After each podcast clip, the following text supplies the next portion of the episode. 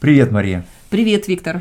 Сегодня будем говорить о Сталине, о грузине, который сыграл, ну, наверное, наибольшую роль в истории России. Безусловно, да. Дело в том, что, конечно же, Иосиф Сталин был руководителем советского государства на протяжении 25 фактически лет. Причем фактическим руководителем, надо сказать, что формальным руководителем были другие люди, а он был лидером коммунистической партии Советского Союза и советским диктатором. Он даже не всегда был лидером с формальной точки зрения даже коммунистической партии. Ну да, в последние месяцы жизни он сошел с этого поста, но он оставался вот реально реальным руководителем советского государства. Да, и он руководил Советским Союзом во время Второй мировой войны. И, собственно, под его руководством Советский Союз достиг победы над Германией, и Сталин был верховным главнокомандующим. Да, смотри, про Сталина много написано, про него очень трудно говорить, но при этом есть такие очень важные вещи. Сталин диктатор. Сталин – это глава Советского Союза, при котором был организован и осуществлен большой террор, индустриализация, угу. коллективизация. Да. И вообще это все можно даже объединить. Вот есть название периода, которое называется «Сталинский период». А вообще про вот тип отношений да, в государстве угу. говорят «сталинщина». Но при этом есть авторы, которые говорят, что Сталин – это интеллектуал. Да, безусловно, надо вспомнить здесь о том, что Сталин был одним из соратников Ленина, ну и то есть он был вот в высшем как бы руководстве коммунистической партии наряду с Лениным, Троцким, там рядом других людей. Они все были марксисты, да, а марксизм это, в общем-то, идеология, которая достаточно непростая. Да, да, сложная, да. Э, чтобы освоить ее, требуется определенный уровень, и, безусловно, Сталин этого уровня достиг. Хотя, конечно же, он не был интеллектуалом вот того же уровня, что был Ленин или Троцкий, потому что о них можно сказать, что это были действительно оригинально мыслившие авторы, да, чего о Сталине сказать нельзя. В то же время Сталин превосходил интеллектуально всех последующих за ним советских лидеров Хрущева, Брежнева, которые, конечно же, были чем угодно, но только не интеллектуалами. Но интересно то, что Сталин переиграл всех этих интеллектуалов, угу. потому что после Ленина развернулась, в общем, борьба за власть да, да. в руководстве советского государства. И несмотря на то, что они не были министрами, угу. но они были реальными руководителями советского государства, и Сталин угу. переиграл их всех организовывая группировки нескольких человек против кого-то одного, да, угу. сначала топил самого сильного, да. а затем по очереди уничтожал угу. своих противников. Да. И, в общем, вот этот период с 1924 года, со смерти Ленина, угу. да, до конца 20-х годов, это период, когда он действительно консолидировал власть в да. своих руках, ну и дальше он уже, конечно, занимался тем, что он добивал там своих конкурентов. Да, то есть можно сказать, что он победил в этой борьбе, потому что он мыслил более прагматично, да, но это даже вот отразилось на его подходе вообще к политике, потому что можно сказать, что он был государственным деятелем, да, его цель была построение и упрочение, так сказать, государства, а не, например, цель мировой революции, какой ну, была главная цель Троцкого, да, вот. то есть о Троцком можно сказать, что это был великий революционер, но был ли он государственным деятелем, да, большой вопрос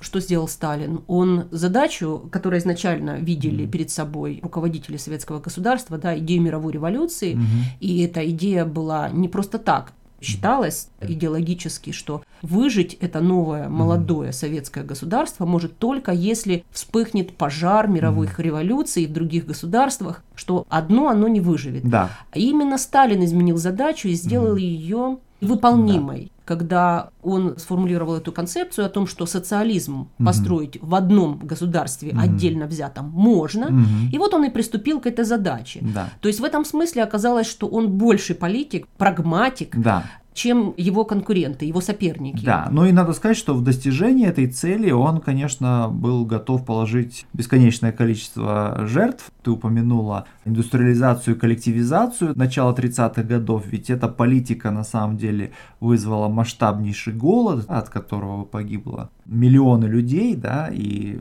жертвы, можно сказать, сталинизма, жертвы этого строя, этой политики, да. Ну и, конечно же, большой террор в конце 30-х годов, это тоже другой пример готовности приносить в жертву многие жизни, опять же, вот с целью упрочения советского государства. Ты знаешь, да, но вот эти, то, что ты упоминаешь, коллективизация, mm-hmm. да, это в сельском хозяйстве, вот mm-hmm. эти коллективные хозяйства. Mm-hmm. Затем индустриализация, mm-hmm. вот это ускоренное построение промышленности да. и террор, mm-hmm. и далее большой террор, да, mm-hmm. это все три инструмента, это система да. инструментов, которые применялись для того, чтобы достичь построения социализма mm-hmm. в одном mm-hmm. государстве. Но да. при этом вот в состоянии гонки со временем, mm-hmm. как видел Сталин, он видел это как соревнование с Западом mm-hmm. и соревнования вот с угрозой, да, успеть, да, да. успеть ответить на угрозу, которая вот нависает, и успеть mm-hmm. подготовиться. Но самая интересная трансформация личная его, это то, что он из грузина стал русским. Да, может быть сюрпризом то обстоятельство, что Сталин не был русским, да, он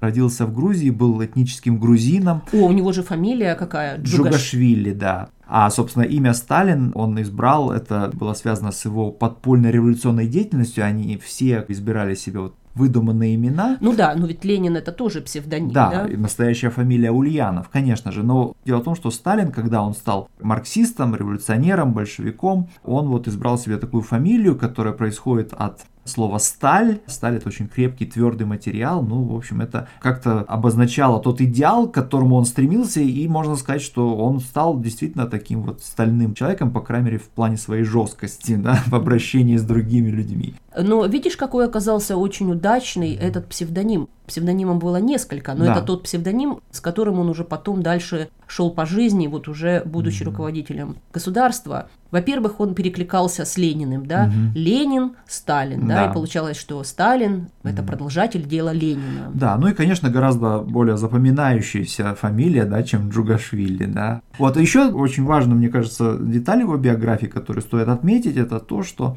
он учился на священника, да, он поступил в духовную семинарию и готовился стать священником. И именно в этой духовной семинарии он открыл марксизм, да, то есть совершенно атеистическую идеологию, антихристианскую, можно сказать. Но надо сказать, что он был не единственным таким, то есть это довольно распространенное явление было. В... Да, потому что с марксизмом часто люди сталкивались, поступив в университеты или mm. в какие-то учебные заведения. Они были рассадником этих марксистских кружков. Да, да. Ну а потом то, чем занимаются священники, то есть проповедуют, да, как-то вот влияют на приход, это в каком-то смысле похоже на то, чем Сталин занимался уже будучи партийным руководителем. Работа с массами, да? Да. А вот, кстати, ты знаешь, Сталин очень любил читать Михаила Булгакова. Да, Булгаков – это писатель русский первой половины 20-го столетия, в творчестве которого важную роль играла гражданская война. Ну, интересно, что он освещал гражданскую войну не с марксистских позиций совершенно. А вот Сталин как раз очень любил смотреть пьесу Булгакова «Дни Турбиных». Mm.